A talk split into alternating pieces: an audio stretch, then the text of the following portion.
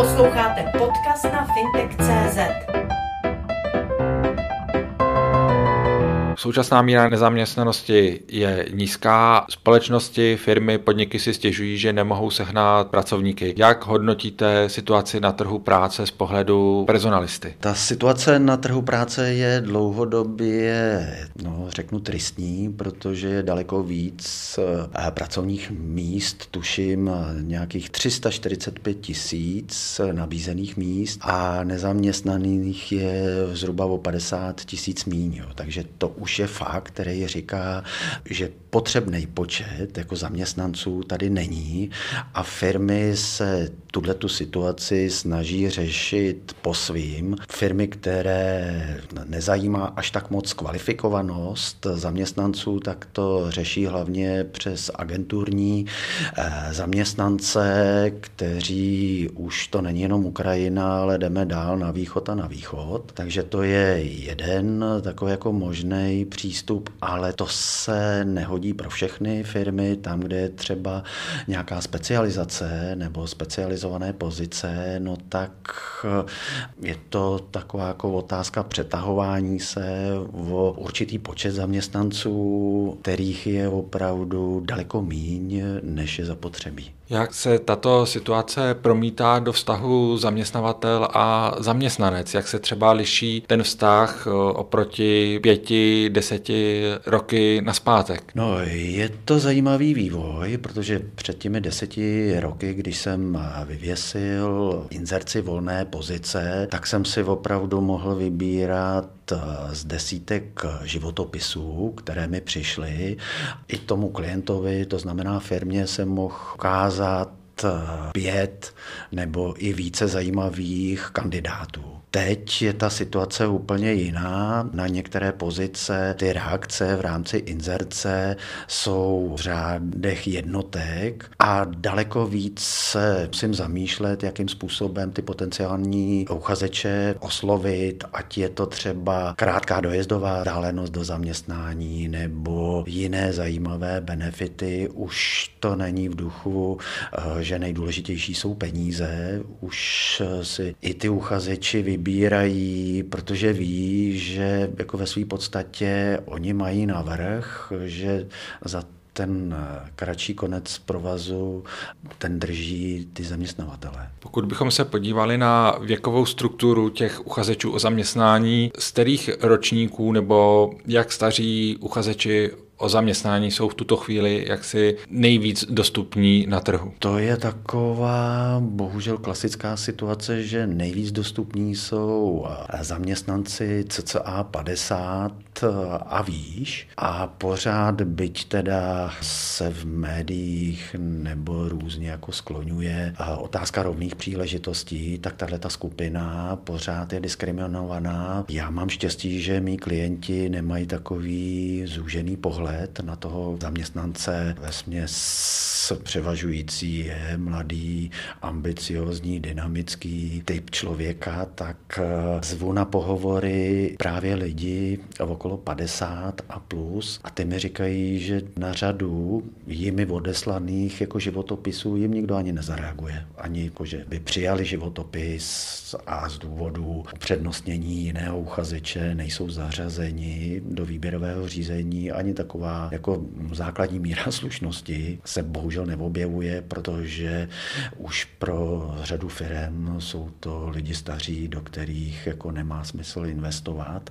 Byť teda na druhou stranu se tenhle ten pohled přehodnocuje, protože těch zaměstnanců a kvalifikovaných je pořád nedostatek, zoufalý nedostatek. Zmínil jste, že máte v této věci, abych tak řekl, osvícené klienty, ale jak byste srovnal tu nabídku mladého uchazeče o zaměstnání a staršího uchazeče o zaměstnání, kde jsou výhody a nevýhody u těchto dvou skupin a proč se ti zaměstnavatele, jak popisujete, jak si nechovají úplně fair k těm starším uchazečům o práci? No, začnu těmi staršími. Eh, ty potenciální zaměstnavatele se nechovají nechovají fér tím, že vůbec tuhle tu skupinu neberou vážně. Pro ně je nezajímavá. Je takové jako kliše, že ten nejproduktivnější je zaměstnanec v tom mladším středním věku a 50-letý člověk je už v úzovkách pro ně důchodce.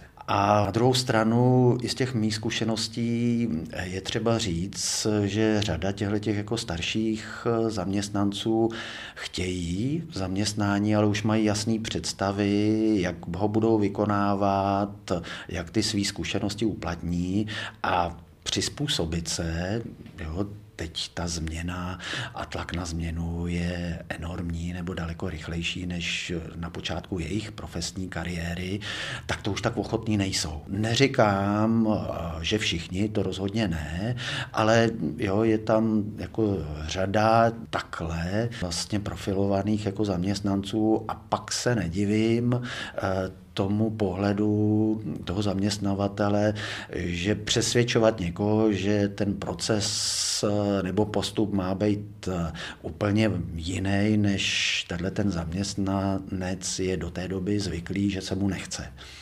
Na druhou stranu ty mladí uchazeči o práci eh, Zase říkám, ne všechny, nechci, aby to vyznělo černobílé, ale řadu zkušeností mám s tím, že se přeceňují, nic pro ně není nemožné a zároveň jim schází taková elementární dávka slušnosti, třeba v rámci výběrového řízení všechno probíhá tak, jak má, vyzkouší se, proběhnou i nějaké modelové praktické situace, domluví se podmínky den nástupu a ten člověk nenastoupí. A ani potom nebere telefon, není možný se s ním skontaktovat, aby aspoň řekl, většinou to je tím, že upřednostnil jinou pracovní nabídku, která pro něj byla z nějakých důvodů zajímavější. Takže to je jedna věc taková jako chybějící nějaká míra slušnosti a pak tam jsou i nereální očekávání, něco se týče financí a rychlosti profesního postupu, Teď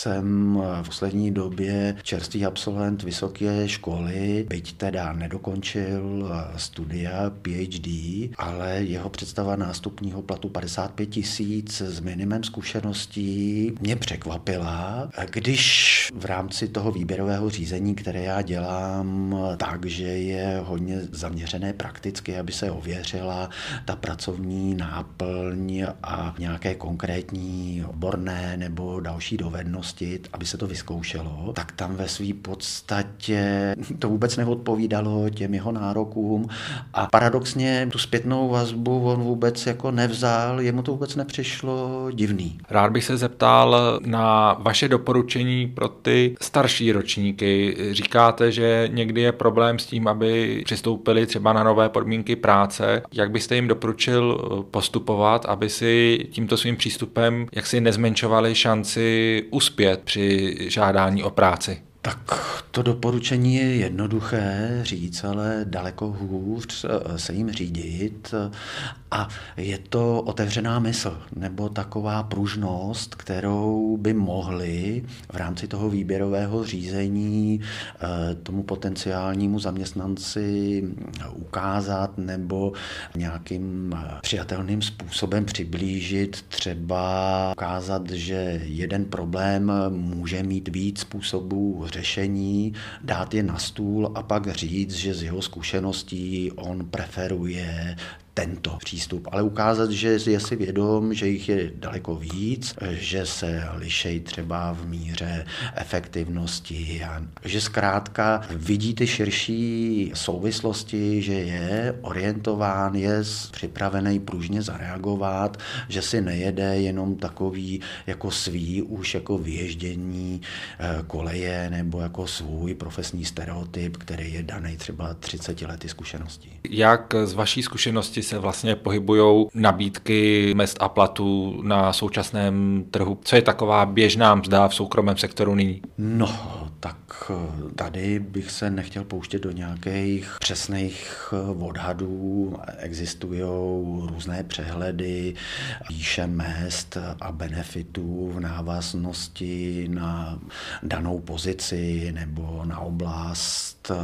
Spíš mám takový jako větší přehled eh, v regionech eh, než v Praze, protože tady je ta situace jako specifická. A nerad bych jako něco jako konkrétně říkal jenom nějaké jako hladiny, když jsem nedávno vybíral na pozici, asistenční pozici, tak už ty představy těch uchazečů byly okolo 30 tisíc jako hrubého nástupního platu. To ještě před nějakým časem eh, jsme se pohybovali, já nevím, okolo 25 tisíc hrubého. Eh, další příklad jako ze severu, projektový manažer, hledal se z mezí 45 až 55 tisíc eh, základní složky platu a v rámci inzerce se zjistilo, že těch 50 tisíc je vlastně taková jako průměrná představa o tom nástupním platu. Jo, takže jenom tolik, ale ještě jednou bych chtěl říct, existují tady přehledy eh, velkých personálních agentur, kde můžete podle regionu, podle pozic jako porovnat, jak se ta hladina platu pohybuje. Předpokládám, že vaši klienti jsou zejména ze soukromého sektoru, ale rád bych se zeptal na váš osobní názor na tu skutečnost, že v České republice je stále více zaměstnanců závislých na veřejných zdrojích, že tedy takzvaně pracují pro stát. Dotýká se to nějak té nabídky v tom soukromém sektoru? Narážíte na to? No, je zajímavé, taky tak pět let zpátky bylo daleko víc uchazečů, kteří přicházeli ze státní zprávy. Teď je to minimum právě proto, že státní zpráva se stala opravdu zajímavým zaměstnavatelem, co se týče výše platů. Co jenom pro mě bylo zajímavé nebo hm, takový jako podnět k přemýšlení, eh, když byl uchazeč ze státní zprávy, tak eh, odcházel hlavně z důvodu toho, že mu tam chyběla konkrétní odpovědnost a pravomoc. Že ten systém těmi odpovědnostmi byl tak různě jako svázán, že když bylo třeba rozhodnout, tak to rozhodnutí se přehazovalo z pozice na pozici. Takže to byl častý důvod eh, odchodu do té privátní sféry, aby to rozhodnutí bylo v rukou toho uchazeče nebyl povinován takovým i často těžko nahlédnutelným způsobem rozhodování. A další jako, takovou jako zkušenost byl rozdíl mezi stylem práce a takovým pracovním výkonem v té státní sféře a potom v té privátní, protože já pracuji hlavně s menšími nebo středními firmami a tam ten tlak na tu odvedenou práci byl daleko větší, než co jsem měl možnost posoudit o představách nebo zkušenostech ze státní zprávy. Dalším trendem na tuzemském trhu práce je to, že ubývá podnikatelů a přibývá zaměstnanců. O čem to podle vás vypovídá?